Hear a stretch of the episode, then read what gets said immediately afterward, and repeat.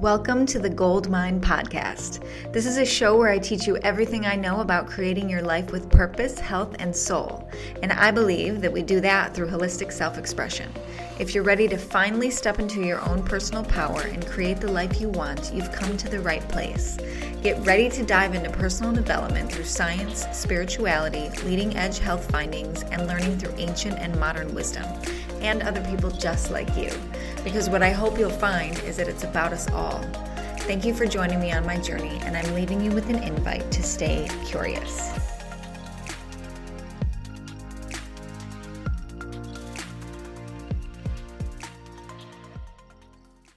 So, I have a quote for you guys that I found in an article that I will put in the show notes. And it says, Laughter is a trait we share with our nearest cousins, the great apes this I guess it's not so much as a quote as it is a theory based off of fact.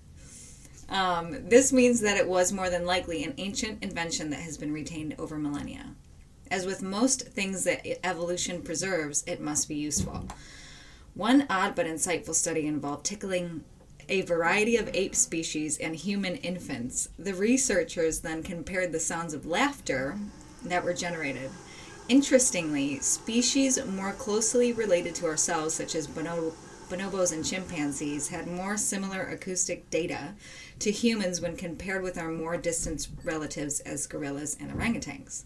So, as the authors explain, their data matches the well established genetic relationships of great apes and humans. And this is really cool. The article says as, social, as social animals go, humans congregate in fairly large groups. One theory has it one theory has it that laughter along with speech helps us to bond more efficiently. Rather than having to physically groom each other in our tribe, we could stand within earshot and make each other laugh. Bonds could be built at a distance and with multiple players. While this theory holds water or not will be difficult to prove, but there is no question that laughing brings people closer together. Laughter helps to build relationships, and then and when living in a group on the savannah, bonding successfully can be the difference between life and death. So, I'm going to introduce our speaker, and if you're anywhere online, I'm sure you know what a meme is. And before I knew who Chris was, I didn't even think that there were people dedicated to this. And then I kept seeing this hilarious memes by someone with the handle Operation underscore Mas, Maksha, right? Mm-hmm. Um, and I thought, what the fuck? who is this guy and where is he getting all these great ideas? Not only are his memes funny, but they're very specifically funny to anybody working with working deep with their unconscious behaviors. Deep end personal development, if you will. So I, without hesitation, started following him, and then it turned out we knew a few people in common, and we've started connecting little by little. And so I knew when I came to LA, I wanted to interview him. And like most people, he has a story and after finding his dad dead at six years old, he went through a 20 year process that taught him the expansive process of how to actually digest his emotions and that he is not his thoughts. He tells me that the biggest thing he learned out of that experience is loving that which you hate transforms it. Chris brings out the hero in you. More than a meme maker, he's a mentor and coach who believes that mental health is a revolutionary act. Hi. I'm so glad you did the opening. Are you that glad? was way better than anything I would have sang. That was awesome. Yeah. Good. Um, so, I'd like to start off with the laughter. Okay. Because I think that's what we talked about before. Mm-hmm. Yeah. What's your take on that? I'm gonna set this computer down. Uh, laughter was my. It was actually a coping mechanism when I was a kid. Um, I was, like you said, my dad died when I was young, and my mom and my brother would fight all the time. And so it's like if I could make them laugh, then there was harmony in the household. And so it became my job to make everyone laugh. And now, as I'm older and I'm learning how to deal with unconscious emotions and stuff, and I'm realizing how much people try to avoid that stuff. I try to, I aim with the memes. One of my main aims is to make people laugh about stuff that they normally wouldn't even think about. And because it just heals, it helps. So, if anybody is out there who doesn't know what a meme is, Oh Jesus. Okay. Uh, a meme is essentially. I mean, it could be anything. It's. I mean, it's. It derives from memetics, which is essentially just a, a mind virus. Anything that gets passed along through a collection of people is essentially a meme. And so the ones I make are just these stupid little jokes about like what it's like to be a person who's growing and i'm highly influenced by punk rock and nerd culture and that's where a lot of the stuff comes from because memes are just made by internet dorks and that's largely what i am Yeah, so he just takes like other people's pictures and makes them hilarious with words. and um, yeah, a lot can go into a short little picture.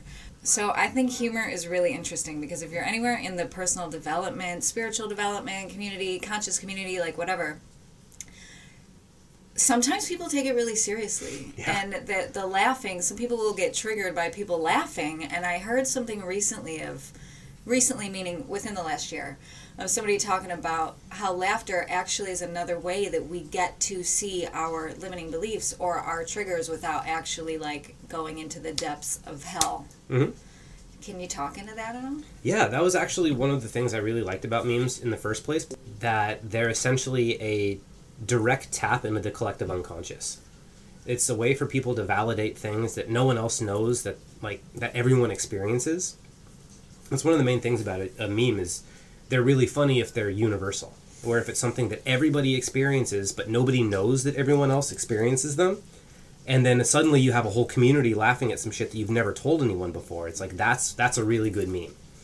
And so my aim is like you said, it's like if I can get people to laugh about this stuff, and not only are they laughing about it, but they're laughing at it in the context of I'm not alone. And so that means that they can talk about it.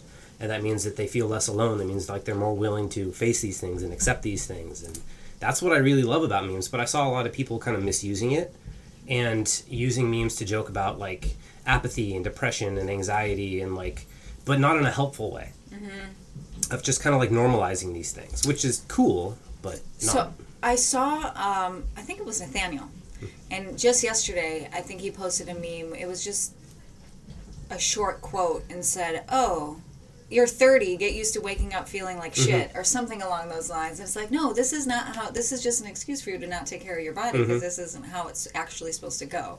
And so I've seen, I've seen that side. Just like anything, it can be used in its own ineffective ways. Um, yeah, I found comedy, like comedy shows, comedy, like Netflix comedy shows. Mm-hmm. After I got into like diving into my self expansion, I found that the Netflix comedy shows they always had like a deeper. Mm-hmm. I didn't see that when I was younger. It was it was it was just funny. You know what I mm-hmm. mean? I didn't get. I laughed, but I didn't like really listen. And there's always a message in all of the comedy, and that that's really cool to me. Yeah, and there's this old thing that says that the jester was the only person allowed to speak truth to the king without getting his head cut off. Because he was joking. And nobody took the fool seriously. So he could say whatever he wanted. He could tell the king real shit, and nothing would happen to him because he's just a fool. And so it's like laughter is a very subversive way to get important points across. Yeah, I mean George Carlin is a great example of that. You know, he he just always slid a bunch of really important cultural truths in a way that made you laugh at it. um, my family always laughed, and I laugh at things that other people wouldn't laugh at. and um, people always, not always, and not all people, but a good majority of majority of people wouldn't understand why I would just like want like uh, be happy all the time. It was like things are just funny. Yeah.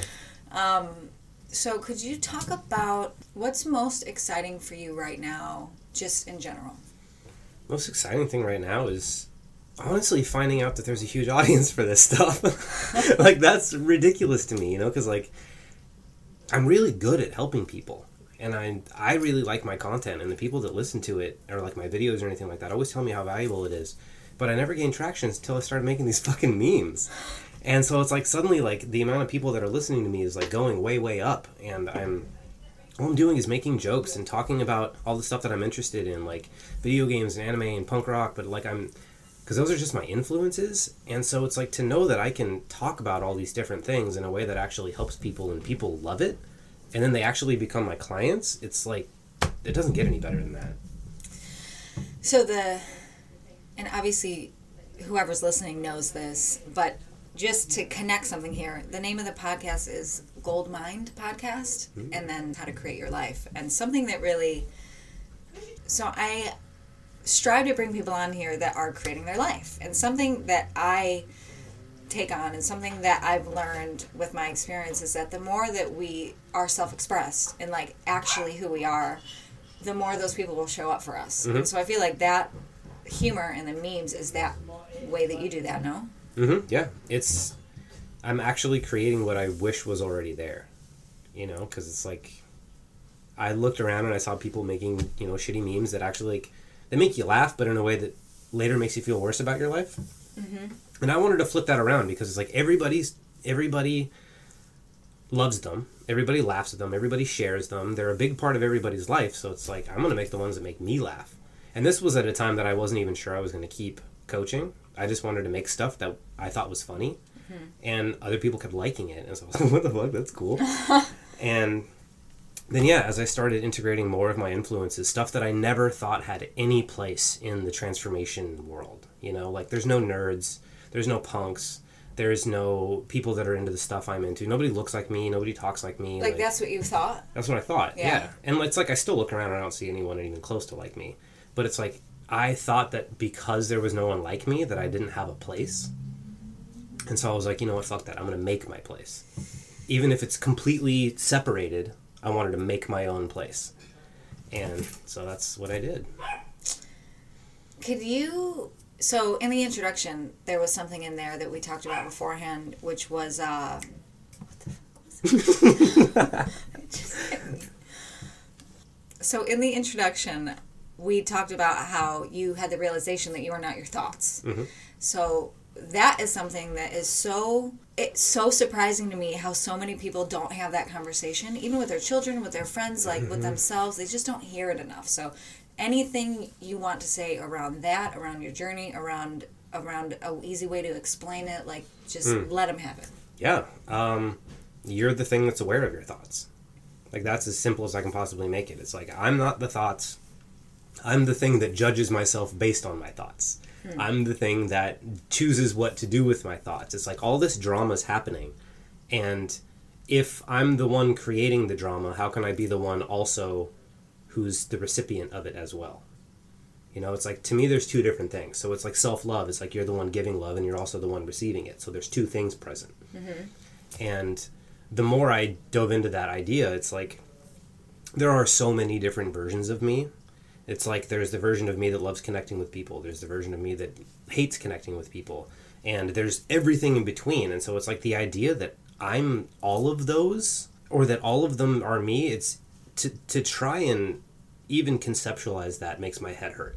So it's just like no, like those are just things I have to deal with. That's my internal family to take care of. what was the biggest thought that you had identified with that you finally had a breakthrough and you thought holy shit this isn't me Uh, my anger.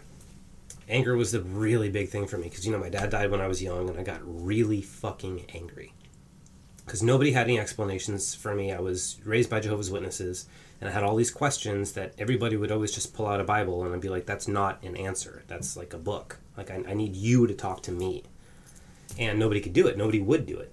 And so I got really, really mad and you know rebelled and decided to make my own way. And i remember like i got kicked, I got kicked out of my house when i was 16 and i lived out of my car when i was graduating high school. And i just got really mad and wanted to do things on my own. And eventually that anger came and kicked me in the ass. And i thought it was going to turn me into this like monster you know? I started having these like scary violent thoughts that i didn't understand. And so um, i was telling you earlier that like i legitimately thought i had a, a moral obligation to end my life at some point and so the first thing I had to learn was that the anger, it wasn't me. All these thoughts, they weren't me. They were a result of how I was treating that part of myself. the angry part Yeah. It's like, yeah, you're angry because you're not standing up for yourself and people are taking advantage of you. You're you're not getting what you want. You're not taking care of yourself. It's like, yeah, you should be angry that people are walking all over you. That makes sense to be angry.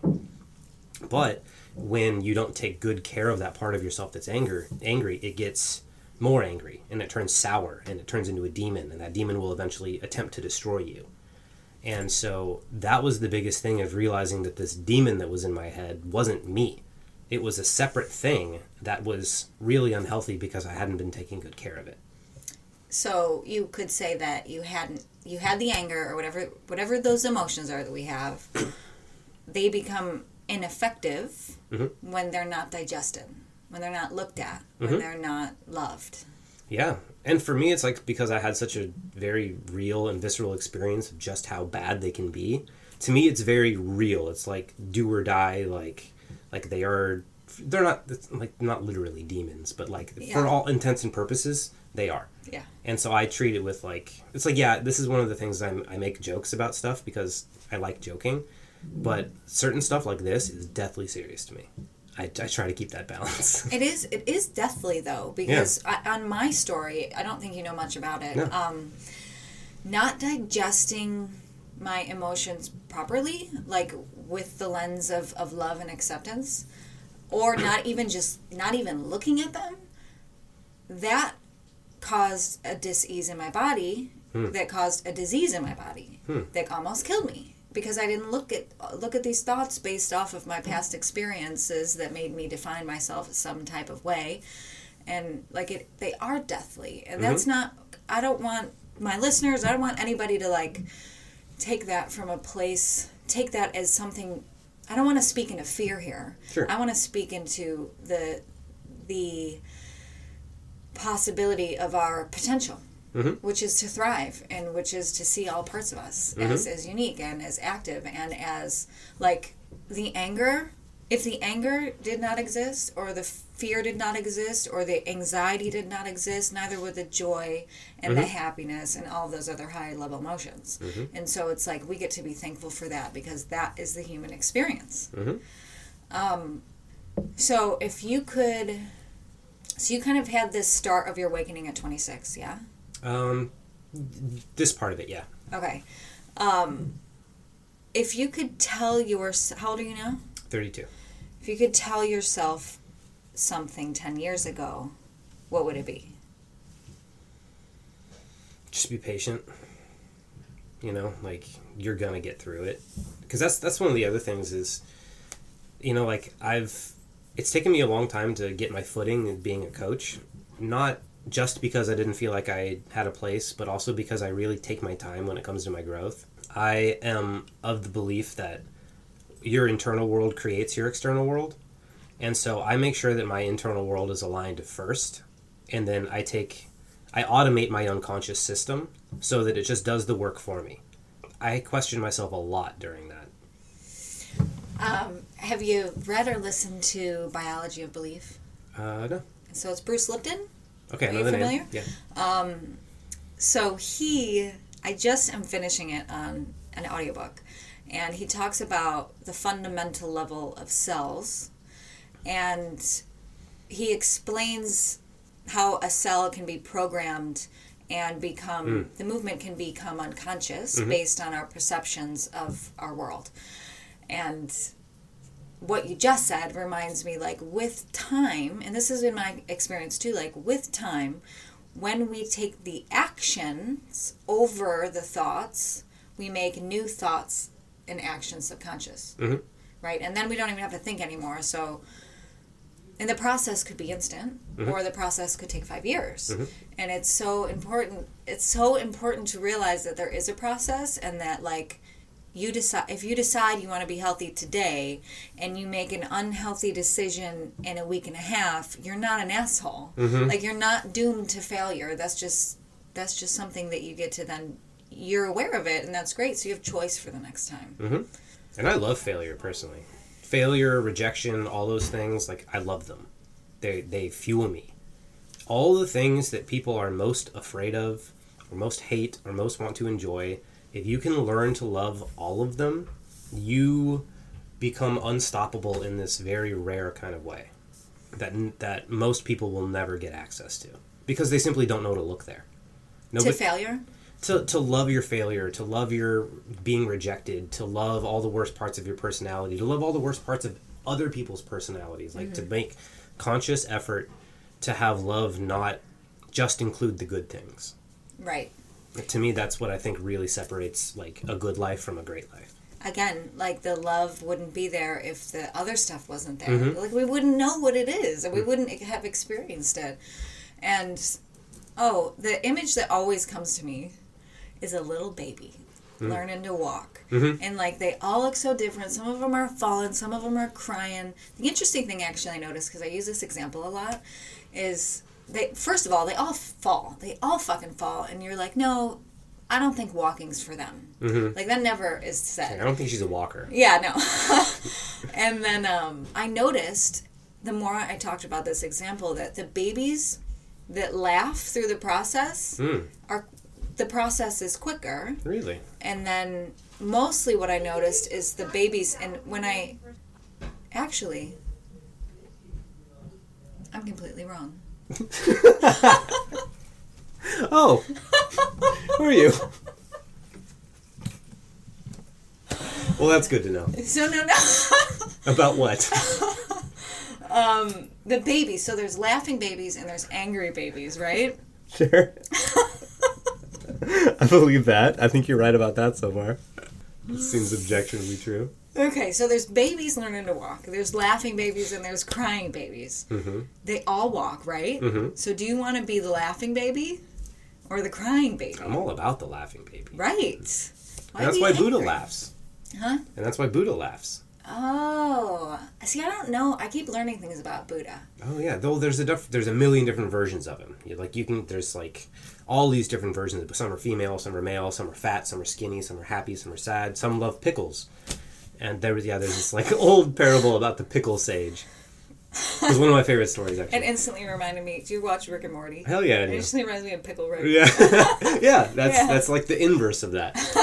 Um, but yeah, no, it's like the reason that he laughs is to be a part of that joy and that exuberance. And the laughing Buddha always has the full belly Yeah. to represent just fullness of life and the richness of life. And laughter is a huge part of that.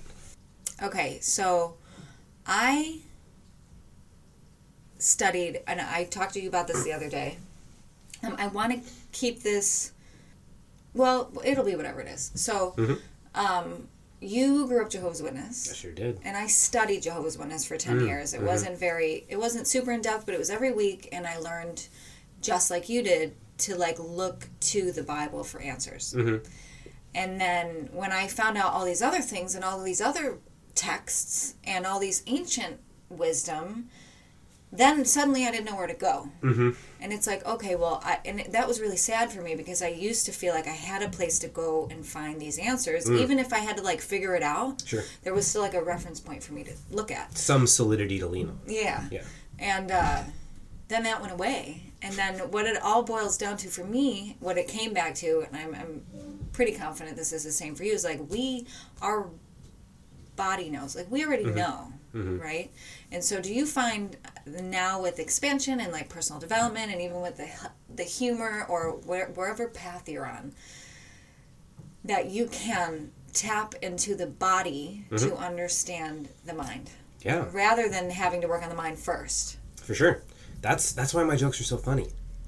Is because like I'm in here all the time and I'm constantly paying attention to what's happening in my body and I have a, a, a deeply I like I pride myself on my relationship to my my internal experience. Like if there's one thing I'm an expert at, it's understanding what's happening under the surface. That's that's my real gift. And that's why my jokes land for people is because it's like when you look on the deeper level, it's all the same. It's all fundamental, it's all mm-hmm. universal. All of us run exactly the same. We just happen to be doing it differently. Mm-hmm. And so yeah, like I really tune into my body. Like actually the meme I'm about to release today is like kind of making fun of myself. Uh, because uh, I do this really weird exercise that I've never seen anyone else do that I'm actually kind of self conscious about. Um, I especially get nervous about it when um, when I have girlfriends that like stay the night or anything like that, because when I meditate, I am like moving and like stretching and like wiggling around like a worm and like contorting my body into all these weird things. Because a friend or someone told me when I was really going through a hard time was like if you feel like curling up in a ball, curl up in a ball. Hmm. Like do it let your body tell you how it needs to express whatever you're needing to express. And so it's like I'll curl up into balls, I'll like stretch myself out, I'll contort my face into these stupid faces and like it, it looks like I'm possessed by something. I'm Yeah. super embarrassed to do this in front of people, but it's the most impactful thing I've ever done. So it's like it's kind of like yoga, but just really ugly yoga. It's just like you just like the art of like allowing. Yeah, Yeah. and like feeling into where does the energy want to go and like how do I need to move my body in order in order to let it go there and like all these different things and so it's I guess like ugly yoga is what I'm gonna call it from now on. I like that. Yeah, I'm gonna call it ugly yoga. Um, I so something that I teach my students, something that I live by, something that I just love is understanding that each emotion. So we have like these basic basic vanilla emotions like happy, sad, mad. And then underneath those are going to be more more projected, more specific. So underneath happy is going to be like joy, ecstasy, all of these other things. Underneath mad is going to be like anger, mm-hmm. resentment, and then so on. And each emotion, this was like huge when I figured it out, was that each emotion feels different in the body. Mhm. Because each emotion, like scientifically, holds a certain frequency and vibration. And so when I can find what a certain emotion feels like in my body and now I can use that as a reference point. I can find what the preferred emotions feel like in my body and use that as a reference. And then by calibration and understanding like breath work and breathing techniques and meditation or whatever works for the person, you can sort of calibrate your emotional experience. And so the body is just so amazing. And I didn't know when I ended up getting really sick, I was like, no muscle. I lost a bunch of weight. I couldn't walk. And uh, my body was withered, and so was everything else. Like my, my mental capacity was gone. My emotional capacity like all i had was my spiritual mind right and so then i went off of faith but um i think the conversation really gets to shift to the body rather than to the mind because the mind is it, it's it's it's not tactile like it's not um right it's subjective would that be the right word hmm And plus, it's just like you said, it's it's this ethereal thing. There's no traction there. There's nothing to feel. There's no grounding into the earth from the mind. The mind is where what you use to look at all this stuff and find everything and put it all into place. But in place is on the earth. And I you sounded like you were saying something, and I want to make sure you're talking about the same thing because it, it's fucking brilliant. This idea of being able to feel the like not so good emotions, but also feel the positive emotions at the same time or like pull them in and have them balance each other out. Is that what you're talking about? um like a har- ha- harm harmonious Yeah, it sounded. Yeah, that's what it sounded like you were saying because that's a huge part of my practice. So what I was saying um, was if I'm if I'm feeling anxious, Mhm. uh, a lot of times, and maybe this isn't true for everybody, a lot of times that's going to be like in my chest and my throat area. sure. It's going to feel tight. Um, I then, by practice, will understand a how that feels in my body. Is it tight? Is it hot? Is it painful? I'll understand how my body is contorting around that energy, and then I'll notice the anxiousness. And then by bringing in how I know my body responds to joy, Mhm. will sort of so it might that har- harmony might be what you're talking about. Yeah, I I- call it calibration. I think it's the same process, but from different wording. okay. And to me, to me, that's the integration of opposites, which I think is. I think Carl Jung also said this that the integration of all opposites is essentially the, the highest goal that mankind can reach. Is if we once we've integrated all opposites, then we're essentially we're the bridge between heaven and earth embodied. Once we can do that, because heaven and earth are different opposites. Yeah. And so if you can take like the lowest despair that you've ever known and let that be equally as valid as the highest joy you've ever known at the same time, they will balance each other out and you will eventually calibrate. So using the despair as a reminder of the joy. Kind of to a certain degree, yeah. It's like when I feel despair, it's like I let myself really feel it and then I'll notice that if I'm leaning too far to either direction, then I'll be like, okay, remember there's highs also. And then I'll bring that high in and I'll let them both be valid at the same time and I'll let myself experience both. And then my body actually, I stand up straighter. Um, my shoulders are more square and, and aligned, and I actually find it impacts my posture. Yeah, that's good. I've not thought about it like that, and but it is like you said. I'll let them both be valid. Mm-hmm. Like um, despair and was it joy? That was what you said. Yeah, it could be Um, anything, but yeah. It, it it is it is letting them both be. That's totally it. And I would have not thought about it like that, but it is like okay, let me look at the despair and then remember that there's joy here and understand that both are here. Yeah, that's totally it. That's totally. I've not thought about it like that before, so that's cool. yeah, I got really into psychoanalysis and Western philosophy, and like they're all about that stuff. It reminded me of something I didn't know is that so like these old um, peace sign like these things that we see that the hippies use like the yin yang all of those things are actually representative of of moving pieces right right? So the yin yang is like a toroidal field which moves in and out of itself. So it's it's like this thing that looks like opposites but it's really dynamic in, in this dance. And understanding that and really seeing like again like you cannot have one without the other. They don't hold up. It's like it's anything. It's it's yin yang. It's feminine masculine. It's black and white and the whole fucking all the colors ever. Like mm-hmm. it just doesn't it's this weird opposite but one. Yeah, and I'm actually a big fan of saying because like in, the idea that you can't have one without the other. Some part of me rejects that, so I add on you can't have one without the other without creating a catastrophic problem totally without create death really Exactly. disease whatever that looks or, like or chaos Yeah. or some kind of imbalance in the system that would just ruin everything. yeah You know? I um so one thing that dropped in I'd like to get your opinion on is another thing that I really enjoy and I really like working with people to do is take their history Mhm. And redefine it to give permission to their future Mm, cool. right? So, um, I had this history of like my body was unhealthy. I've been on every side of a relationship, um, like a typical t- bad family stuff. Like everybody's ty- typical history in my the way that I experienced it, and it's like, oh, I um, I can take that. I can define that, and I can be limited by that, or I can look back. Let me try to think of a an actual story. Okay, so for example, um, boyfriends who were abusive, I can see that and make up this meaning about it that I get abused or that I don't stand up for myself or that I can't be in a good relationship or I don't know how to love properly or like blah blah blah anything that shows up. When I used to say that and I used to just keep getting the same type of guy you know that story. Mm-hmm. And then or I could see that and I could redefine it because I don't want to be the person who who wants to be that person you mm-hmm. know?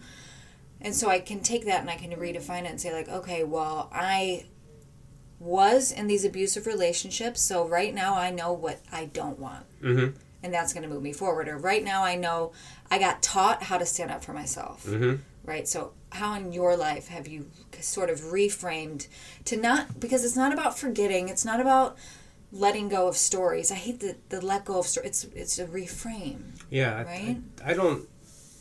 I'm, I mean, I'm. I don't know that people actually let go of stories. Right. I don't think it's a thing. Whenever anyone's ever told me to let something go, they meant repress it, and that's not my style. Yeah. So I, don't- I, I think generally the idea of letting go is just shove that into the deepest, darkest corner you can find to where it'll you'll think it's gone, Yeah. but it'll come back and you know bite you in your ass in twenty years. Yeah. you just let that go. So no, I don't like that. But as far as reframes, I'm I'm actually kind of cautious about reframes because to me they can potentially be they can turn into spiritual bypassing at some point. Yeah. And I worry about that because I was having this conversation with a friend who's like, "You ever notice people just put sacred in front of anything and then they think they can do whatever they want?" And it's like putting sacred in front of something doesn't get rid of the shadow. That's not how it works. Mm-hmm. And so the thing I like to do instead, which is probably making things harder on myself than I need to be, if I'm being completely honest, is I like to face the worst things as they are and love them as they are. Instead of reframing them or anything like that, I just love them for being what they are. And eventually the value shows itself, but I don't consciously reframe things. You don't think that adding love to it is a reframe? I guess it is. I guess it is. It's, You're saying you don't consciously retell the story. Yeah, I'm just like, here's what happened, here's what I got out of it, but my relationship to it is different. I'd rather change my relationship to something than the story that I tell myself about it. It seems more empowering to me. Yeah, I I I, I like the term relationship because it is that to me is a a feeling. Mhm. Right. That's the feeling I get when I think about the story. Exactly. So what's your relationship to that feeling? Yeah. And that's more specifically that part of yourself. Yeah. Which is why, you know, I said earlier I'm a I'm a Reiki master, but I don't teach Reiki. I don't really even do Reiki. I don't even talk about it. Because um, this is actually I found this out last night. This is the same reason that Freud stopped doing hypnosis on people. Was because when you do things like hypnosis or Reiki or things like that, they're tremendously powerful and they move a lot of energy and they, they get people through things. So in some circum like for PTSD, I think it's totally fine to do that. But the thing it robs you of the ability to form a relationship with the part of yourself that was having trouble in the first place. If you just get rid of the energy or just remove the block, it's like what happened to that part of yourself? Do you know it better? Do you love it more? So he was hypnotizing and take like blocking the memory. No, he was hypnotizing people, and then they would have these big breakthroughs, and they would like their lives would be better. But he was like, but but they don't understand why they had the problem in the first place. Oh. They don't know the part of themselves that had anxiety. They don't know how to protect themselves against it in the future. They don't. They didn't understand the utility of their difficult emotional experience, so they're potentially doomed to repeat it.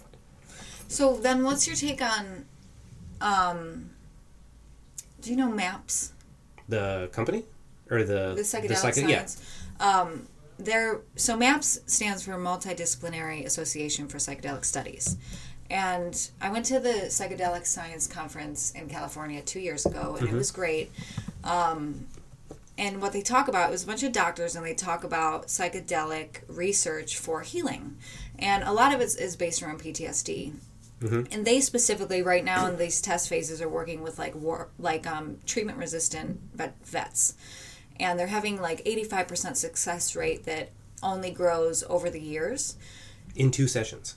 in two sessions. Yeah, and so through some people, um, I was going to have it's called MDMA assisted psychotherapy, and MDMA is the active ingredient in um, ecstasy, right?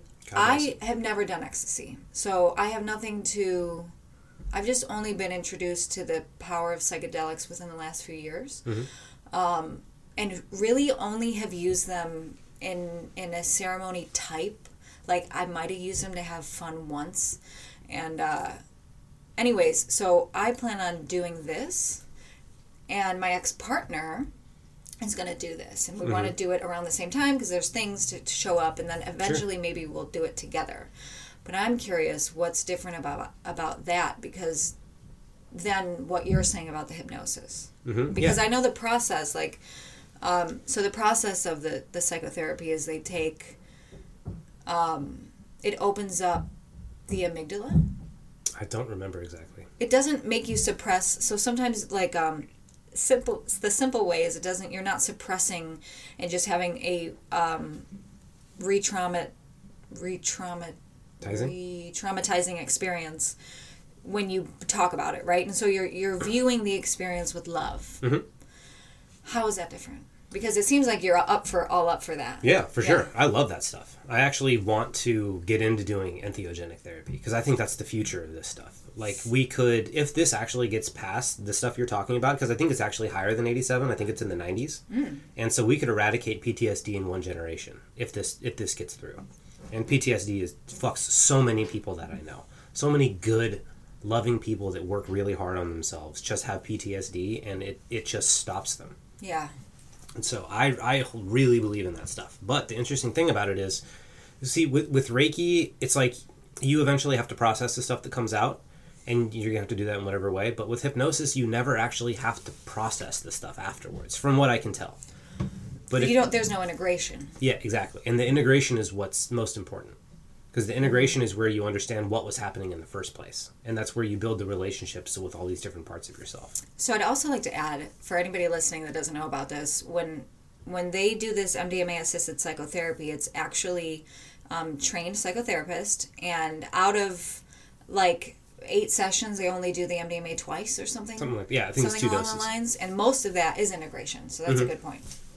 and to me that's the big difference is like are you suddenly like so i had uh, this one healer this I've, I've never met any healers this powerful before and she removed the experience of worthlessness from me since that day I've, I've never felt worthless ever i felt stupid and i felt all kinds of adjacent feelings but i've never felt useless or worthless i should say But I have no idea why the hell I ever felt useless.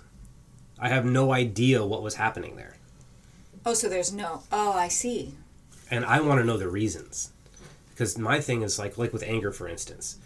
I my repressed anger got worse and worse and worse because I was getting angry at the fact that people were taking advantage of me. My values and my boundaries were being violated constantly. And you were letting them. You, And I was you letting see them. that you were letting them. Okay. And so it's like I want to know why my emotions are acting the way they are. I want to understand the underlying reason because it's my belief that every emotion you have has a reason and a purpose. And if you can understand it, you can integrate that reason into your life and you become a more whole person. And so I'm not personally, unless it's in the case of PTSD or someone who's like really suffering and this type of stuff would take way too long and, and it's just they're debilitated, like it, it always has its place.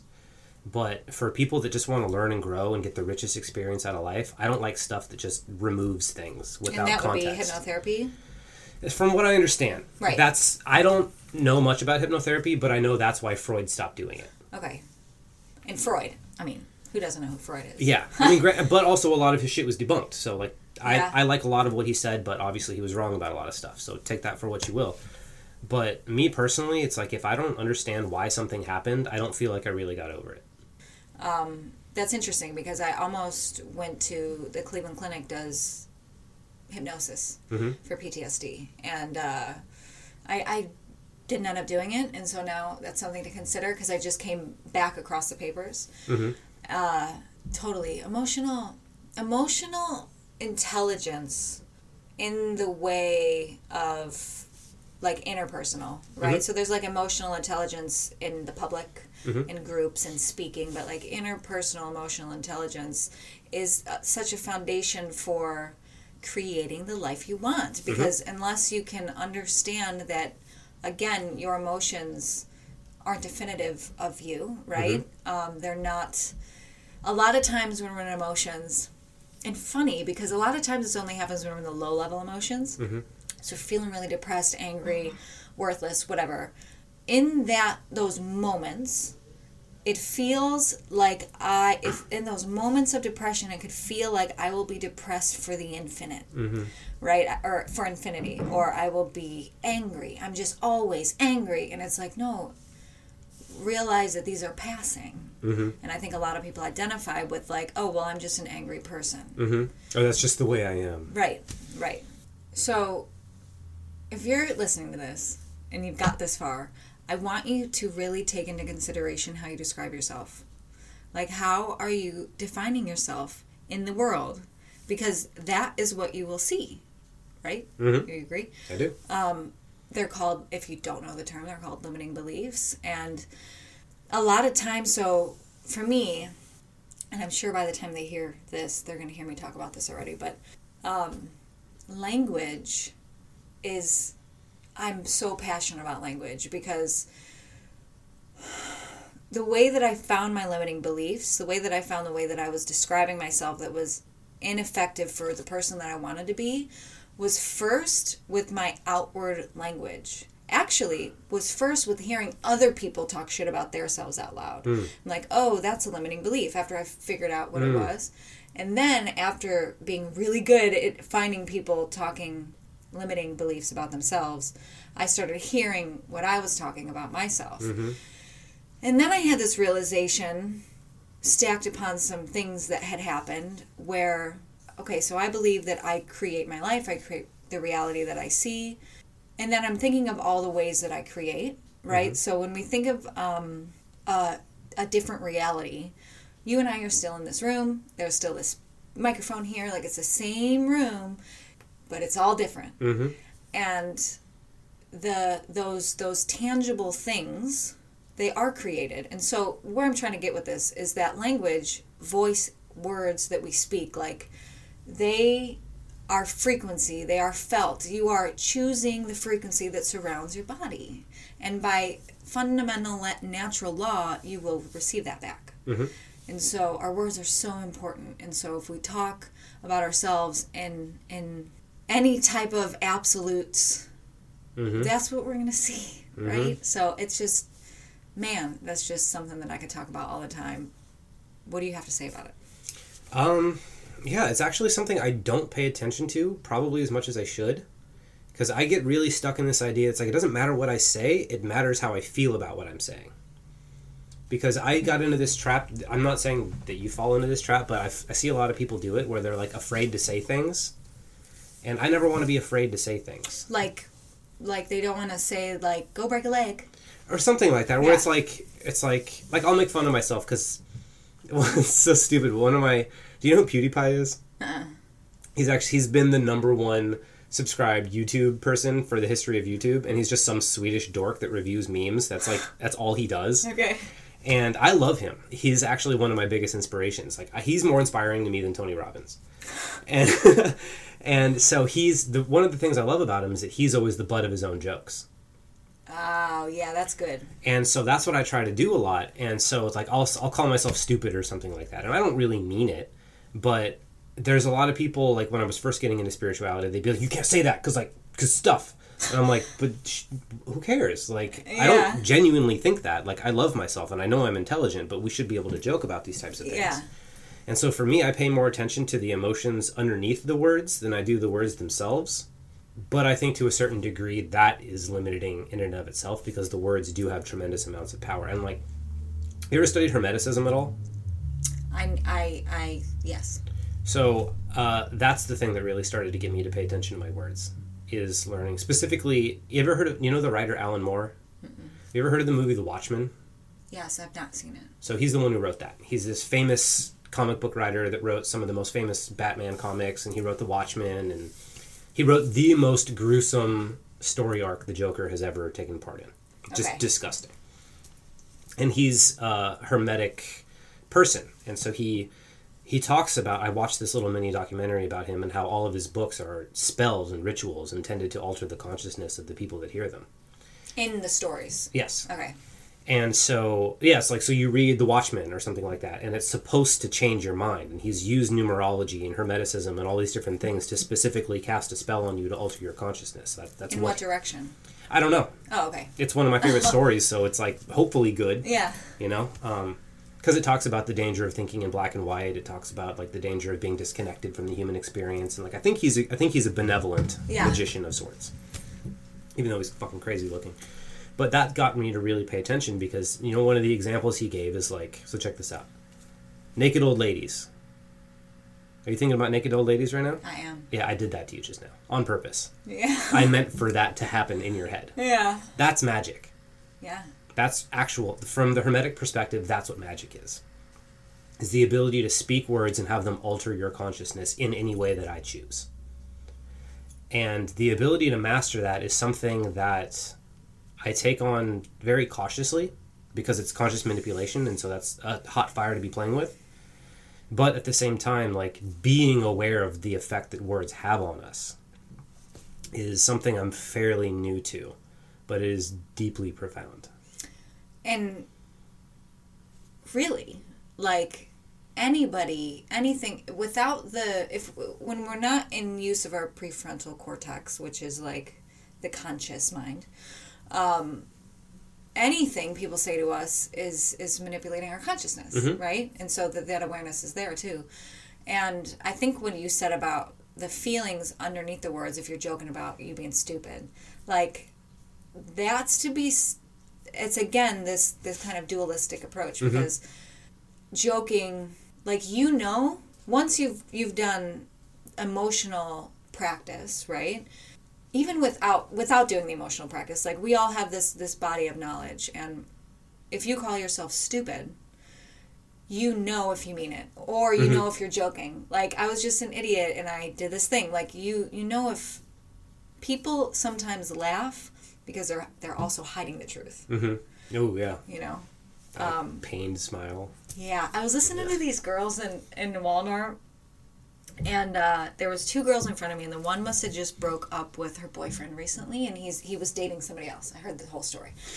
And so uh, the walmart line i never shop there but my friend had to take something back and uh, i should say I, I rarely shop there. My friend had to take something back and the line just they take forever in there. And um, so there, i'm hearing this girl talk about her ex-boyfriend and she's like yeah we never went to mexican and he's with her for three weeks and they're going to Mexican every week and I just think it's hilarious. And she's like, and some like we wouldn't even cook tacos and now he's going to Mexican. It's just so hilarious. And I want to be like, you don't think that's hilarious? Yeah. Like you're really sad about that and that's okay. I know I'm like squirming hearing Yeah. about it. Like Yeah, so many people say, and I was one of them, and maybe sometimes it still slips out. Like that's just so hilarious. Like you can tell when there's pain underneath there. Mm-hmm. Um, just like those memes that you were talking about before, that sounded you feel like shit about yourself afterwards. Um, yeah, the words, the words is the words is gold, and I. So the biggest ones for me are things like have to, mm, need to, yeah. should, shouldn't, because the shoulds and the shouldn'ts, right?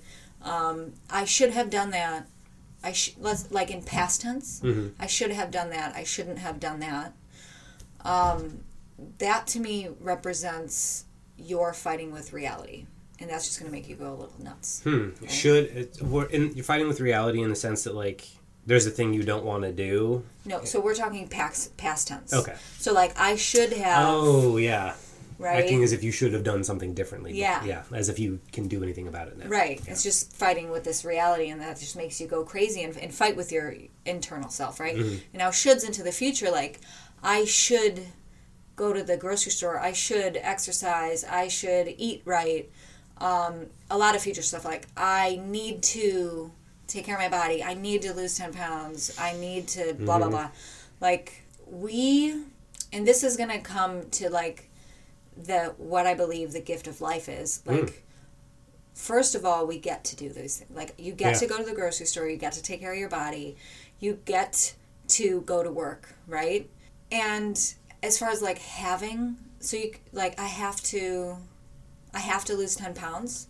So you could replace that and say I get to lose ten pounds, or you could replace that and say I'm going to. I'm going to. Sometimes that's a little too much for people, right?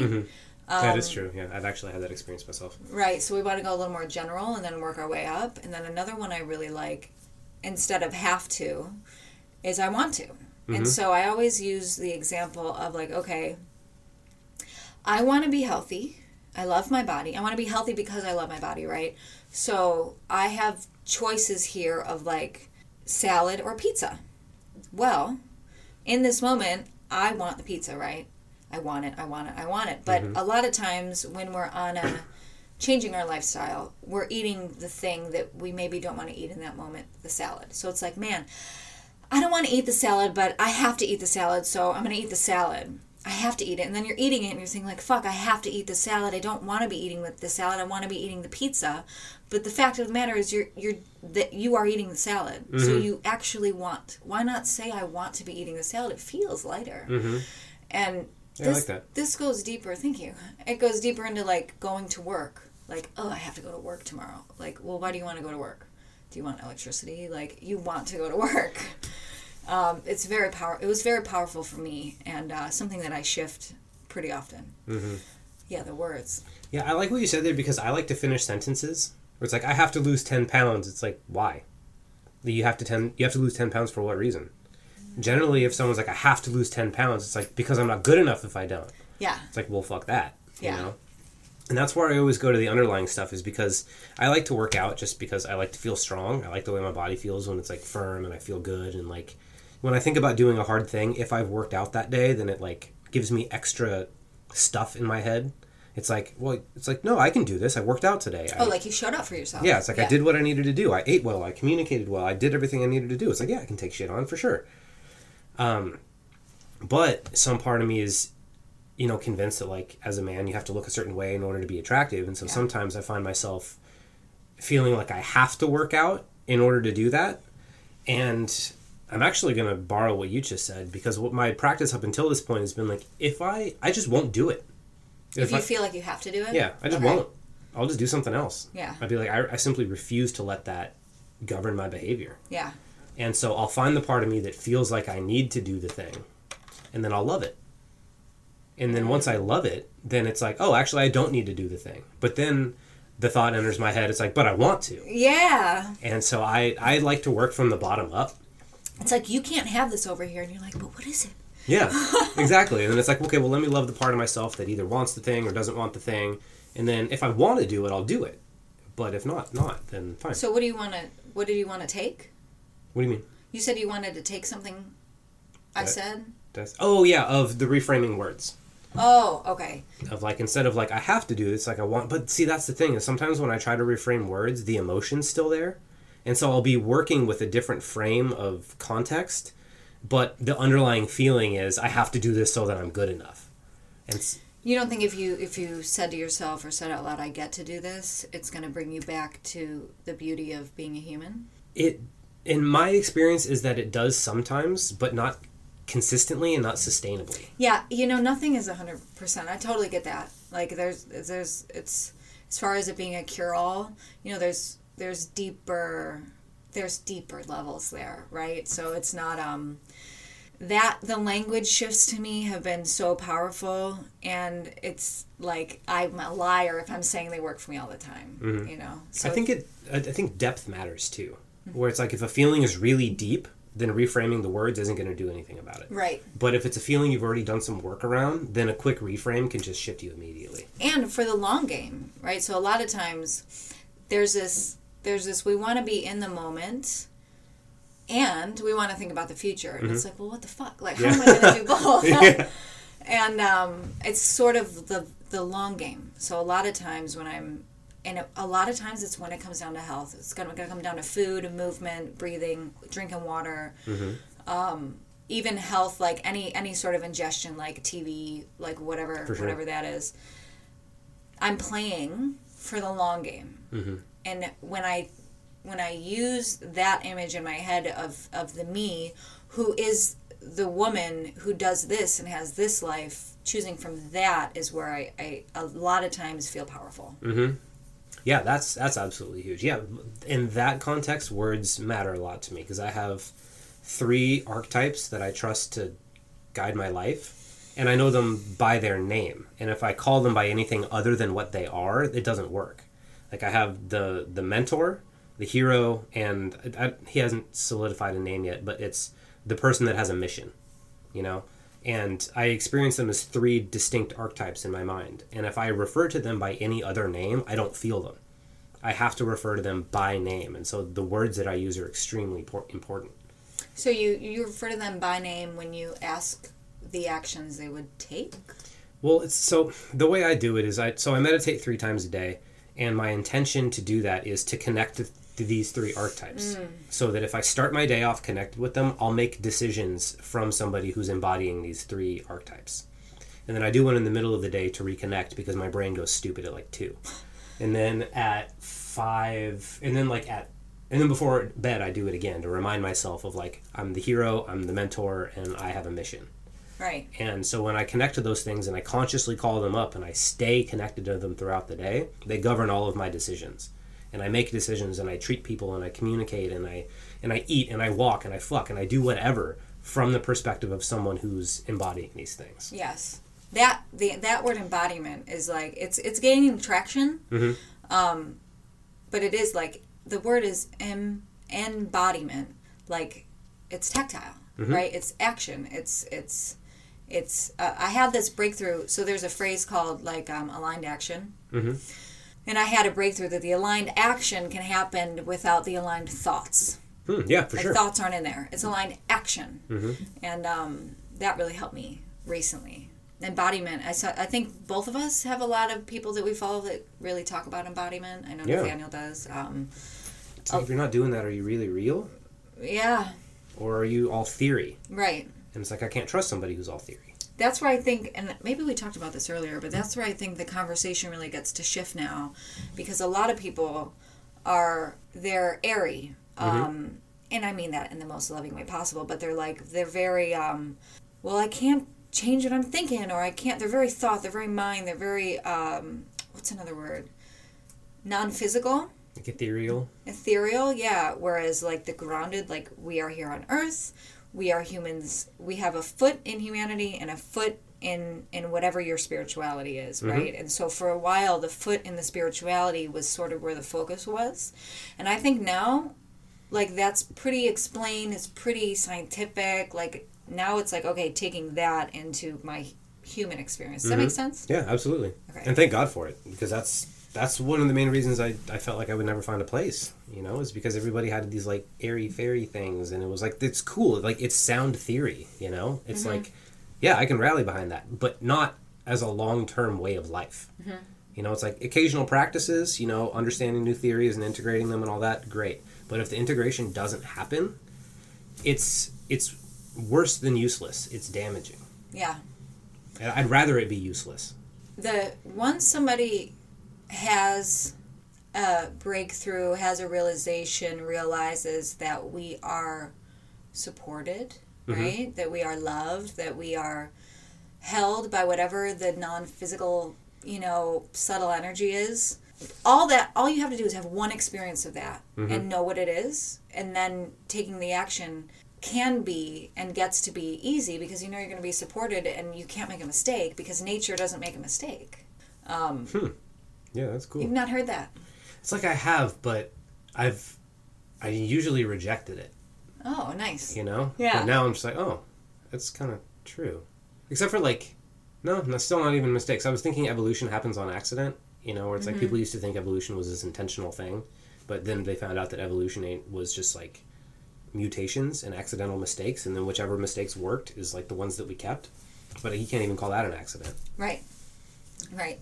There's only there's there seems to be constant expansion, right? And if you if you're telling me if you're using the words fractal, Mhm. then fractals are are I'm thinking of like the the golden mean. Um the what's what the hell is the other name for it? It's not actually the golden mean, it's like the Fibonacci. Fibonacci sequence, right? Like that shit is um it doesn't it it's it's it's great. It's divine. You know what I mean? It's this thing that's just like infinite. And really I have these these thoughts about it. And if the infinite is possible, then it's possible that nothing's infinite, Hmm. what do you right? Just like if the infinite is possible, then maybe everything is love and support, and maybe everything is like doomed to hell. But if I can choose to believe what I want to believe, and the if, if that is possible, do you get what I'm saying? So it's like everything's possible, so therefore it has to be possible for everything to not be possible. Yeah? Because they would happen simultaneously.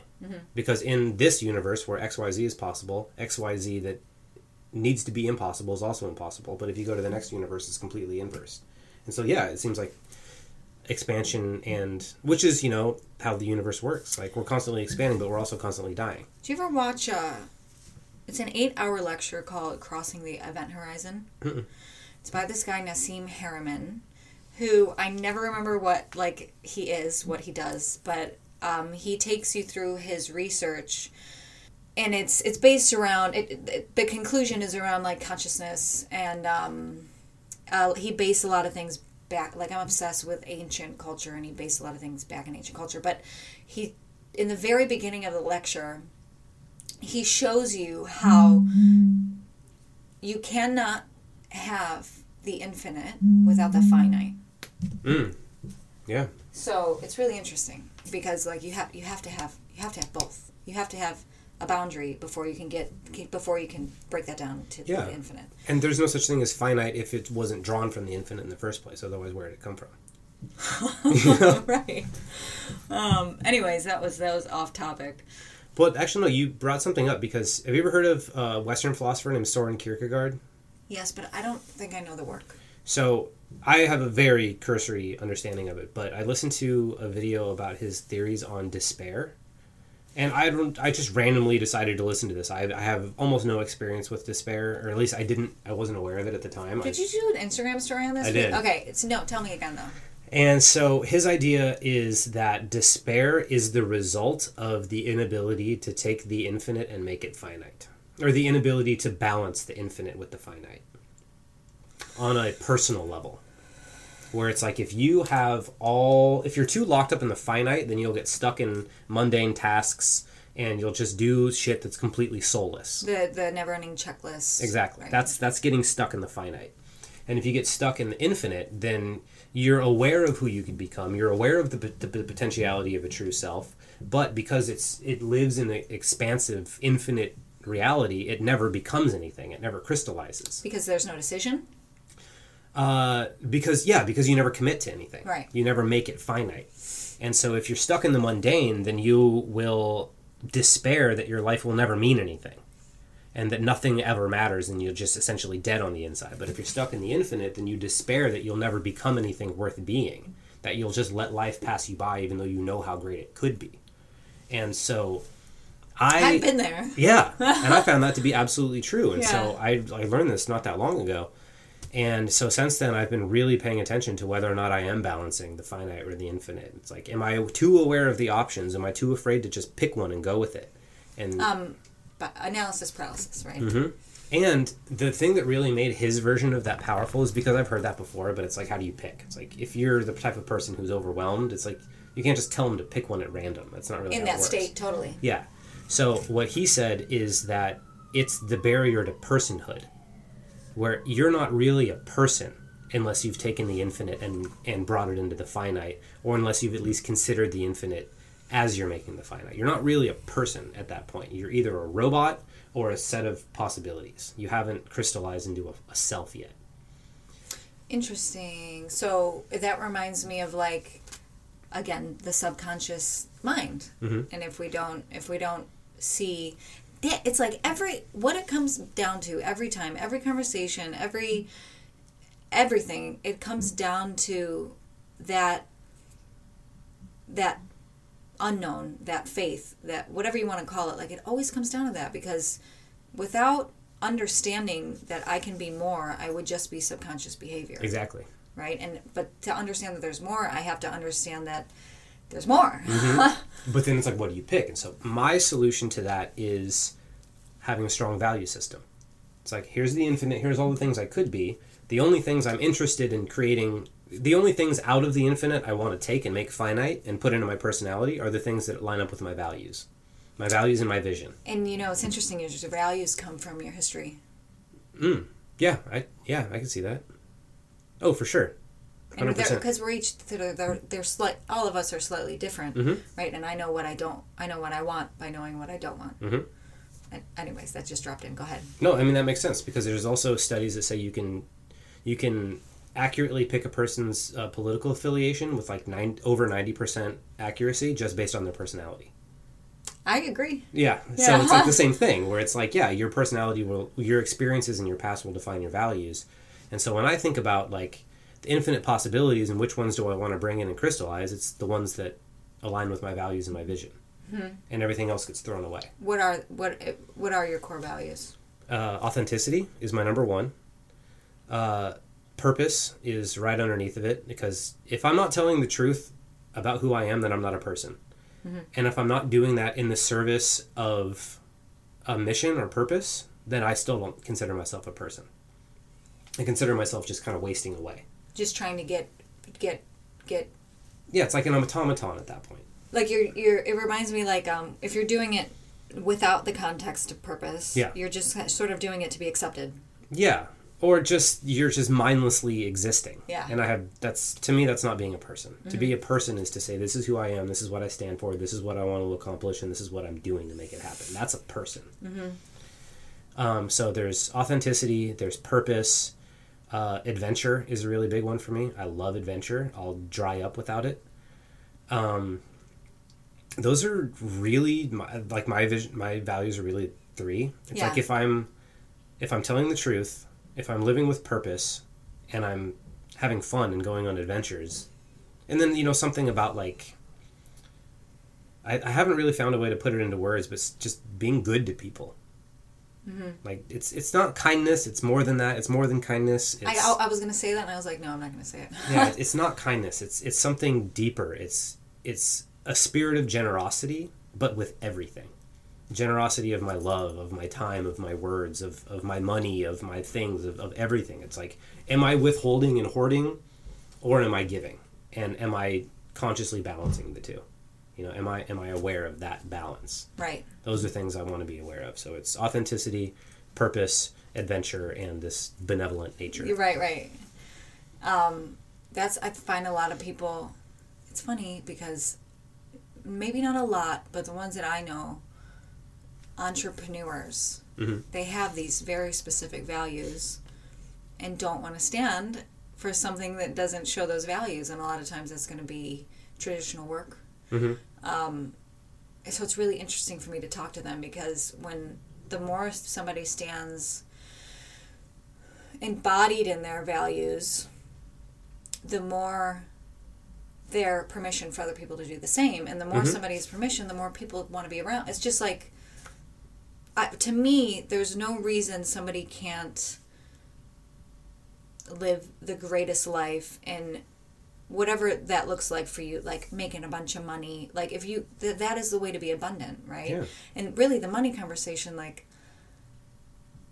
the money conversation is so um it can be touchy with some people some people don't like to talk about it and I love money. I think money's awesome. yeah like i don't there's to me it doesn't make sense if you feel majorly so there's emotional ratios. Like not 100% all throughout the day is somebody going to feel absolutely abundant right? There's going to be these moments. But if the ratio is high that to me like money is our human way of showing abundance. Like how is that not going to how is that not going to come back?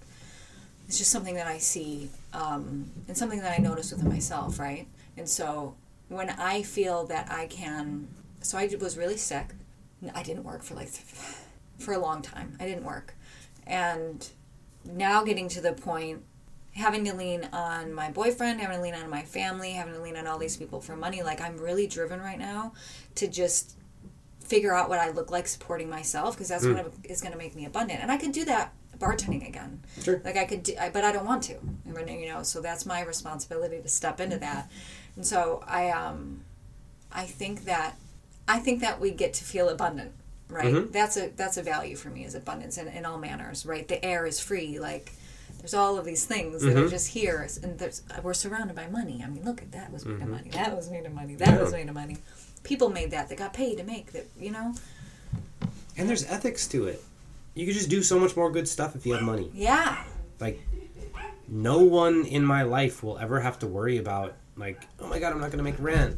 It's like, no, you're fine. I got you. Here you go. Well, so we did a exercise this past weekend about money, and we wrote down all the things like our our ideal month with money, and we wrote down everything, and then we wrote down the cost of it, and then we added it up.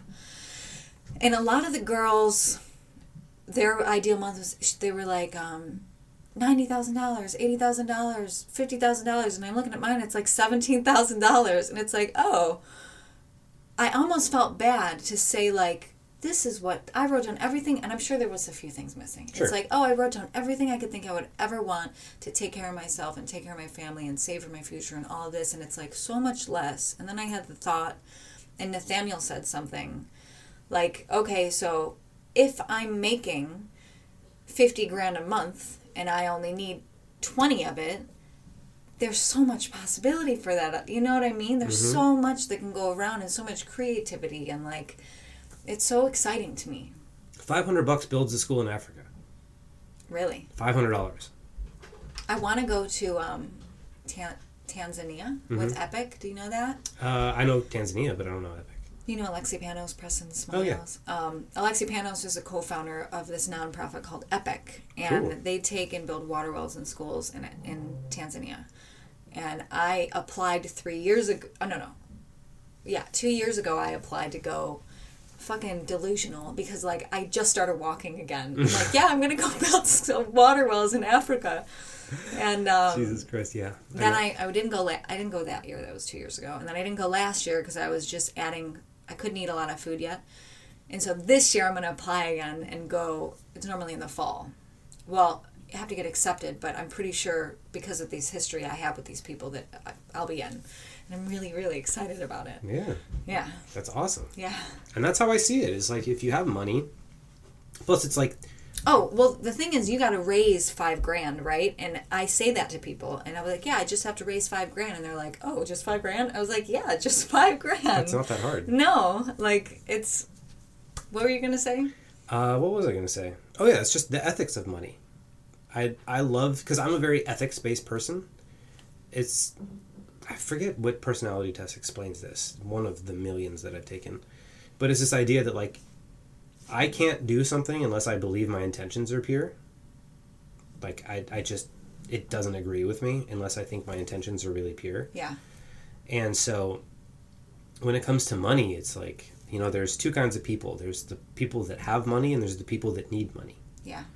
And I don't do a whole lot of people a whole lot of good by being one of the people who needs money. That's what Nathaniel said. He's like, you can't help poor people by being one. Yeah, that's it. Just doesn't work because I think about all the people that have really helped me, and it's like you know, a friend of mine gave me like a few hundred bucks to pay rent one day when I when I had like gotten sick and lost my car and I was driving for Uber. He hands me five hundred dollars and he goes, "There you go." It's like I want to be that friend, Yeah. or the or the guy that like buys you lunch when you're down on your luck, or be able to give hundreds like an actual hundred dollar bill to a homeless person instead of giving them a dollar and being like, "Oh my god." Yeah. I gave them a dollar. Am I going to be okay? It's like, that's fucking stupid. I want to be able to like spoil people, like go above and beyond, show people a, a reality that they didn't know that they had before. And it's like that also means that I can make more impactful content because I can hire an editor Yes. and I can have better production qu- uh, quality. And so it's like there's all these things that go into it because it's like if I have the people that want to pay me X amount of money that I really want to have, then it's like I can take that money and give back to the people that can't afford my stuff. Because my free content is for is for people that can't afford my courses. Yeah. That's that's how I do it. It's like if I make really good free content, then I don't have to feel bad about charging these people like Yeah. what occurs to me is a lot of money. So it's like then the money that I'm making goes into making better content, and I'm making better free um, transformations. And I think it's like eighty to ninety percent of the impact that you make is through your free im- your free stuff anyway. Absolutely. And so it's like, yeah, let me do whatever I can do to turn out the best shit I possibly can because like this is a movement, this is a machine. And you're not even seeing, maybe YouTube is a little more precise, but like I do a lot of live videos, and I, right now, I get an average of like 150 views per video. And I, there are people that consistently come up to me. They're like, "Yeah, I watch all your videos and I love them all." That never like them. They never comment. They never do. And it's like you're touching so many more people than Yeah. you think you're touching. You're like, "Shit, only 20 people watch." It's like, no, dude, you have no idea how many people are going to see that. How many people heard it, right? And the free content is interesting because if you're an entrepreneur, um, you'll understand this this conversation. But there's free. We want to give free content, so. Um, Chris and I are both in the in the um, business of you know raising other people to where they want to go. Yeah. Easy said. So the free content that we give out because one we want to be paid for it right because we know that it's valuable we have like life experience and we know that the world is abundant right so we do want to get paid for it and we do want to help. Like it's not just doing it for the money. So we create this free content to make these micro transformations for people who may not have the money to do it. And one really big lesson for abundance for me starting out was that I didn't want to put out content that said all my secrets, right? Yeah. And then it's like, oh no, how can I tr- how can I say everything that I know and trust that more will show up for me? Mm-hmm. And then every time I did it, it's like, oh, I'm not out of ideas. Oh, I'm not out of ideas. And then every time I got caught in that again, it'd be like, oh my god, a writer's block. I don't know what to talk about. Mm-hmm. Yeah. And it's like, no, I can. I heard somebody talking once, and they're like, listen, I can give you everything you need to do in the next six months to make five hundred thousand dollars, but you're still gonna. A lot of times, like you're still gonna need. You're still gonna want to work with me because some people like that support. You know what I mean? People like the feedback. Mm-hmm. Oh, for sure. People like the little reminders. You know, like you can find anything that you need on Google. Like Mm-hmm. you want to do anything, it's on there. Are you gonna do it? Maybe, Mm-hmm. but probably not Yeah. because there's nobody in your corner. And that's what I tell my clients. Like, I don't do like I don't have a whole lot of strategy when it comes to my like first calls that I have with people, like the free intro, whatever, whatever you want to call it. I haven't figured out a snappy Connection name. call. Sure, Yeah, yeah, whatever. Just like I, I actually create a plan for people. I'm like, where do you want to go? What like what's your ideal life look like? Like, let's make that real so it's inspiring, and then tell me about every reason you don't have it, and then we'll actually come up with the plan. And Mm-hmm. That's you what I do. And yeah, and Yeah, then you yeah. can either decide to work that plan with me or on your own. But if you do it with me, you'll go way faster. And either way, you're getting this fucking huge thing with that you Yeah. wouldn't have had. Yeah, it's like I get they they get clarity on what's stopping them, and they have a plan to figure it out. And I'll even sometimes help them have resources if they can't afford my stuff. I'll help them mm-hmm. figure out where to go. And so it's like I've made a new friend, I've made a new ally, I've made a new brand ambassador for my company, I've created good karma, and I possibly made money. So it's like I get way more out of that than they do. And so I try to remember that. Yeah. like, the more I give, the more people will talk about my work and the, the better they'll talk about my work. And like, I'd rather be the guy to be like, yo, hire this guy because I listened to his, you know, free content on YouTube for six months and I changed my life. So imagine what like an hour conversation with him one on one would be like. Yeah. Like, that's the guy I want to be. because really if if you're and i know this from experience too like if i'm coming from a point of like oh my god i want to make money the conversation isn't going to go there like it's just not i get to be in of service Mhm. right? And uh, being of service people it's tangible. You know people know when you're full of shit. I did door-to-door sales for two years. Like i manipulated some people and i got taught to do that. And i had a very yuck factor about sales Yeah, me too. for quite a while. And um, now it's like no no it's not it's for them Mhm. right? And then you just get this this beautiful thing. And obviously there's there's there's work there. Like obviously like we get to show up for what we say we want to do. It's not just like oh you know but um there's that also that harmonious balance of service and like okay well i do want to make money so let me show up for the things i say that i want and the person i want to be. Yeah. so and that's just moving through our emotions like we talked about earlier. Yeah, and it's like a lot of the time, the best thing for them will be to take my course. Hmm. Because it's like, I'm there to help them figure out what the best thing for them is. And if the best thing for them is to be as far away from me as humanly possible, Yeah. then I want to know. yeah And if the best, if the thing that's best for them is to be in my course, I want to know that as well. yeah And I want to be courageous and authentic enough to admit whatever it is right quickly. right To know it's like, okay, you're actually not good for me, but you might be good for this guy. So, Yeah. so go over there and don't ever because that's going to be crappy for them it's going to be crappy for you Mhm. like if you have to talk somebody three hours and drag them and you're going to have to drag them into everything else you Mhm. know um, some people just aren't there Mhm.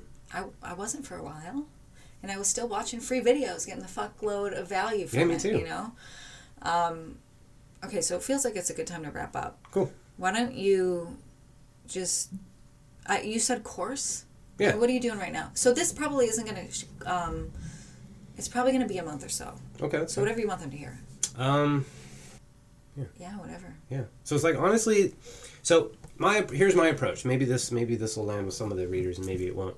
My my essential idea is to make a lot of jokes and and have a lot of fun, and then allow that to draw the people to me that that are at least curious enough about this stuff to joke about it. And then with each of my memes, I I don't know if anybody ever reads the captions, but like I write really deep shit underneath all of them. i've read a few not all of them Cool. Uh, my my assumption is that it's probably 50-50. yeah And so I'm unintentionally sneaky about getting people to really feel the depths of their shit. I start with it's like the more different content has different levels of depth. Like the memes are obviously on the super shallow end, but then if you get into one of my classes or you get into my YouTube stuff, then it's like you're you're gonna have a spiritual root canal and you're gonna have it in 15 minutes, and I'm gonna make damn sure of it. So like if if you're the type of person that like wants to learn and wants to grow and wants to have a good time doing it and actually enjoy the process, then just like hit me up on Instagram. Uh, my name is Operation Moksha, but it's Operation underscore M O K S H A. Um, or What YouTube. that, by the way So that is a combination of my two biggest influences, which is punk rock and Eastern spirituality. Uh, one of my favorite bands is Operation Ivy. oh Uh, they did a song called Unity. That is one of the they're a band from the '80s. They did a song called Unity. That is the message behind that song is a really core element of my underlying value. And the song is about um, infighting in the punk rock scene and how it's like you wake up every day and there's like a war happening on the streets. And it's like we don't want to pick sides anymore. We just want to love everyone. We want unity of all people. So that's operation is, is that but it's also a mission you know? It's like it's a mission. And then moksha is a sanskrit word for liberation. And it's specifically the type of liberation from the false personality and unnecessary suffering from just seeing yourself and the world incorrectly. So my my punk rock ethos and my spiritual mythos come together to create operation moksha and that's that's my thing i love it thank you Um, yeah, he's great, and it's it's nice. Being that a lot of the memes are quick, right? If you like to read, it's it's going to be nice to read the longer Mm-hmm. version of the content. But a lot of the memes are quick, and you're like, oh, that is funny. Oh, I do do that. Oh, I'm not the only one. yeah. um. Anyways, thank you guys for listening. It's been probably like an hour and 15 minutes, so this is great. Thank you very much. You're super welcome. This is really enjoyable. Um, talk to you guys soon. Thank you for listening to this episode of the Goldmine podcast. I ask that you share this out with anyone who might get value from this episode. And if you're looking for ways to support, please subscribe and review. And if you are not on the social media game yet, get on it. I am the only Shauna Sudik on Facebook, and on Instagram, my handle is shauna.kathleen. And I can't wait until next time.